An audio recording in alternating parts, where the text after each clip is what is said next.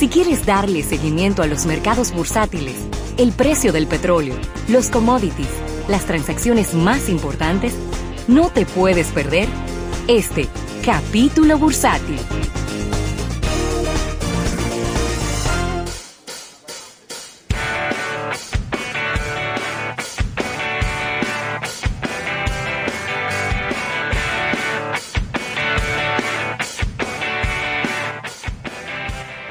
Bueno, y aquí estamos de regreso en este almuerzo de negocios, en este capítulo bursátil, agradeciendo al Banco Popular, Banco Popular a tu lado siempre. Y la verdad es que, Rafael, eh, vamos a ver cómo anda este tema de, los índices bursátiles y, del, petróleo en el día de hoy. Yo no tengo noticias positivas. Estuve viendo, unas, estuve viendo unas declaraciones por ahí. ¿De quién? De alguien que decía la OPEC ha muerto. En clara, en clara alusión a que ya el poder que tenía la Organización de Países Productores de Petróleo, que es como se llama la, la, OPEP, y que se sentaban en una mesa y se ponían de acuerdo y, establecían cuál era la cantidad de crudo que iban a enviar al mercado y cuál era el precio que iba a tener ese barril de crudo y todo ese tipo de información, ya esa unidad que había, esa unidad no existe. Y lo estamos viendo porque por un lado tenemos a Rusia, por otro lado tenemos a Arabia Saudí, por el otro lado tenemos a Venezuela, tenemos muchos países pensando diferente y no hay manera de que se pongan de acuerdo y fijen un precio que les convenga a ellos como productores de petróleo en este momento. Está complicado el escenario, de verdad que sí. El precio del petróleo. Muy, muy complicado. El precio del petróleo aumenta en un 1.52% en el día de hoy. Se coloca en 23 dólares con 99 centavos, 24 dólares. Eh, redondeando, el precio del oro pues aumenta un 0.09% y está en 1.685 dólares la onza de oro, mientras los principales mercados bursátiles de los Estados Unidos están positivos. Una cosa extraña, para que tú veas cómo a veces los medios de comunicación eh, pudieran hasta cierto punto influenciar la opinión de la gente. Yo vi un titular que decía, índices bursátiles rebotan ante la renuncia de Bernie Sanders. Entonces, fíjate, fíjate qué interesante, es como que, como si Wall Street estuviera feliz de que Bernie Sanders ya no va ni siquiera como candidato del Partido Demócrata. Eh, yo lo que yo estoy viendo es un movimiento normal de un día a día. Estamos hablando de 2.10% en el Dow Jones, está en 23.129 positivo, claro está. El Nasdaq 1.65%, ya está en 8.017 puntos y el Standard Poor's 500 un 1.98% con 2.711 eh, puntos. Así que eh, esa es la, eso es lo que está ocurriendo. Muchas acciones eh, de empresas que están mejorando en el a día Pinterest, de hoy. A Pinterest le está yendo muy bien. A Pinterest. Pinterest. Sí, le está yendo muy bien. Date una chequeadita ahí. Vamos a ver. De que a los amigos de Pinterest, con, Pinterest parece que, que es inmune al COVID-19, porque mientras Facebook y Twitter... Pero bien, 9% de crecimiento. Sí, sí, sí. Mientras Twitter y, Facebook han tenido situaciones con sus, con sus índices, con su valor accionario, Pinterest ha sacado pecho y le está, le está yendo de lo más bien. Mira, Ravelo, y, hablando de, de, empleos, la pandemia provocará una caída del empleo de un 7% en todo el mundo en el año 2020, según nos dice nada más y nada menos que la Organización Mundial del Trabajo. Ay Dios. Esto, esto será, Europa será uno de los, de los continentes más afectados y el empleo eh, va a sufrir un impacto enorme con, con todo este COVID-19 y se calcula que solo en primavera las horas eh, trabajadas descenderían en un 6,7% en todo el mundo. Según los números, esto equivale a unos 195 millones de empleos a tiempo completo, una caída extraordinaria, apuntaba el director general el Guide Reader de la OIT, que es la Organización Interamericana del Trabajo, y en esta presentación de este informe, eh, los, los números no son muy halagüeños. Ya, ya, la OIT no está tomando eh, como referencia lo sucedido en la recesión del 2008 para hablar de las consecuencias de esta crisis.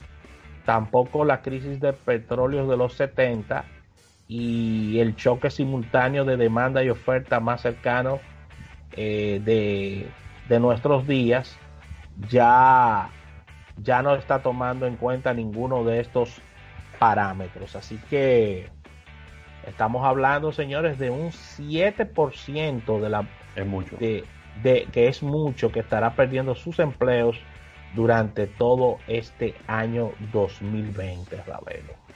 Tú sabes que la tasa de desempleo en los Estados Unidos creo que está rondando el 12-13% en este momento. Increíble. Después de, después de haber llegado a uno de los niveles más bajos en toda su historia, está, está llegando a unos niveles bastante bajos eh, y obviamente muy preocupantes, ¿no? Sí. Eh, en, ese sentido. Déjame ver que te tenía, te tenía eh, pues algo por aquí.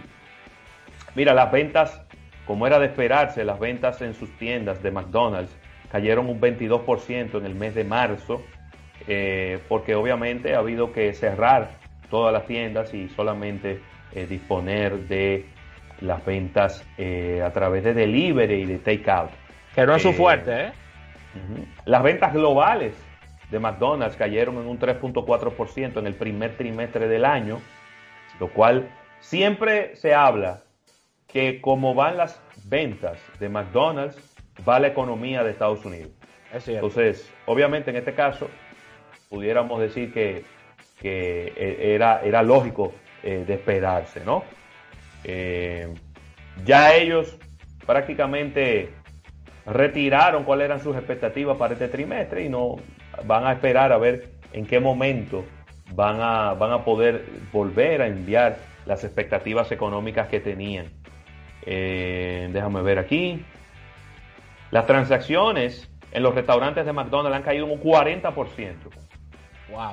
Durante, sí, sí, sí, sí. Mientras que los restaurantes de servicio completo, es decir, que tienen que tienen todo, que tienen café, que tienen demás, han caído en un 79%. Nada, nada esperanzador. Así que esto era algo que, podíamos esperar que iba, que iba a ocurrir en, en, algún momento, ¿no? Y pues una, una medida bastante interesante, ¿no?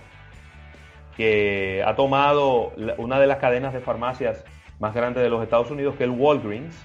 Eh, ahí están pegaditas Walgreens y CVS compitiendo siempre por quién es la más grande de todas. Pues acaba de empezar una prueba en siete tiendas, eh, perdón, en siete estados de los Estados Unidos.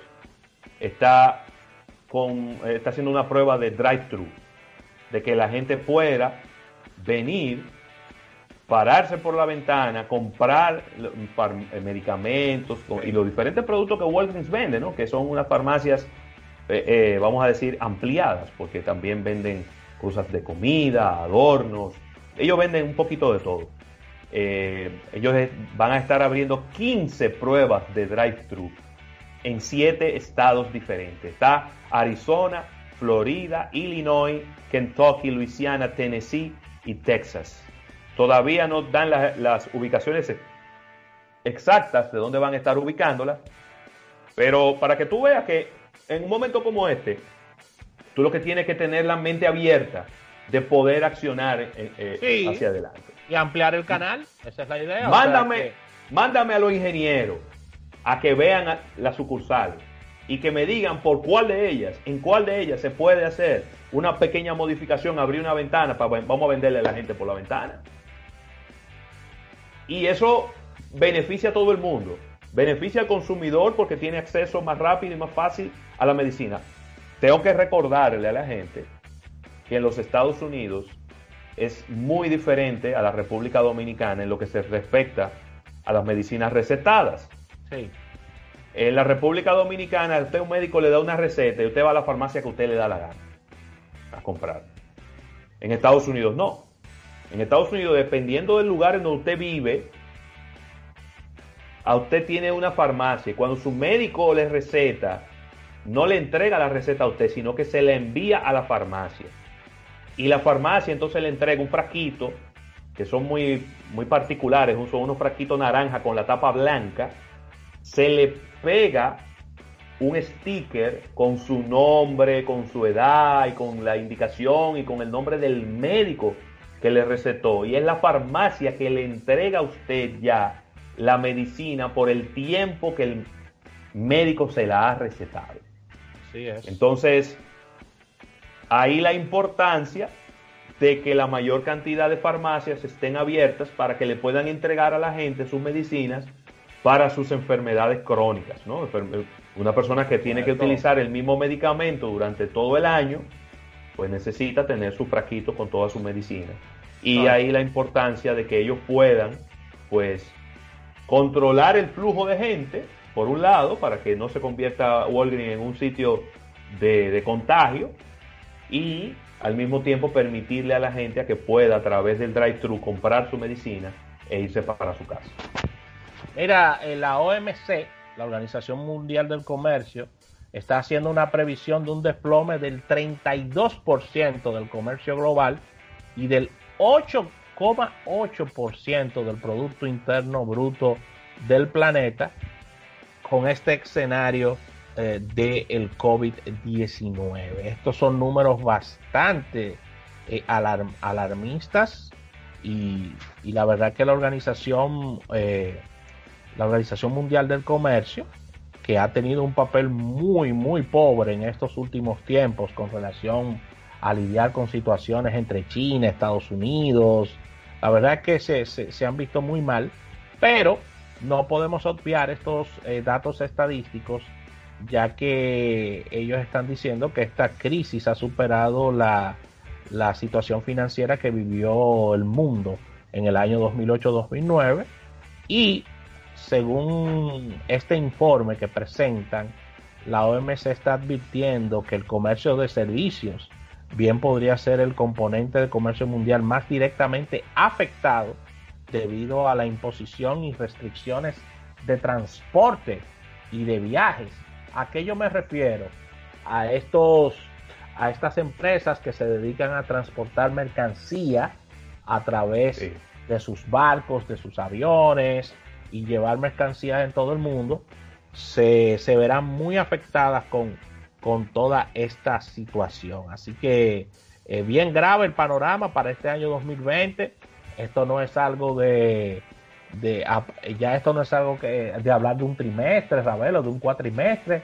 Ya esto está arrastrando el año completo, el año 2020 eh, entero se lo está llevando esta pandemia mundial. Sí, sí, lo que habrá que medir es qué tan fuerte se nos lleva, se nos va a afectar el, desempeño eh, del año completo, Rafael. Yo, yo soy bien optimista en ese punto. Yo pienso que independientemente de que esto va a traer una serie de, resultados catastróficos desde el punto de vista de empleo y todo esto, la misma globalización y el mismo dinamismo de las empresas hará que la recuperación sea rápida, ya que las personas eh, tienen ya el hábito del consumo en su ADN. Claro.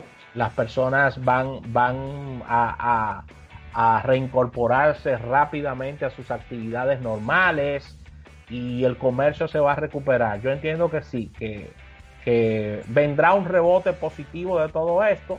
Claro, tendremos una situación de restricciones, de desempleo, pero por el mismo momento que estamos viviendo, de toda esta conexión entiendo que la recuperación va a ser más rápida de lo que pensamos. Esa es, mi, opinión. Sí, sí, ojalá que así sea, porque eh, de verdad que necesitamos eh, poner toda la creatividad al servicio de, la economía en este momento y, hacer todas las cosas más simples para volver, no a como estábamos antes, porque no tiene sentido volver a como estábamos antes, volver mejor, eh, mejor a como estábamos antes, quizá un poquito más eh, enfocados hacia el medio ambiente. Yo creo que también en ese sentido vamos a tener que hacer unos cambios importantes para el bien de todos. Muy bien, así que con esta información cerramos este capítulo bursátil. Creo que debo de salir ya de Instagram por temas de tiempo, ¿no? Cuarenta y tantos minutos. no, yo, yo ahora lo, apagamos. Exactamente, al retorno venimos con una innovación al instante y luego Isaac Ramírez para hablar de tecnología. Así que no se muevan del diálogo.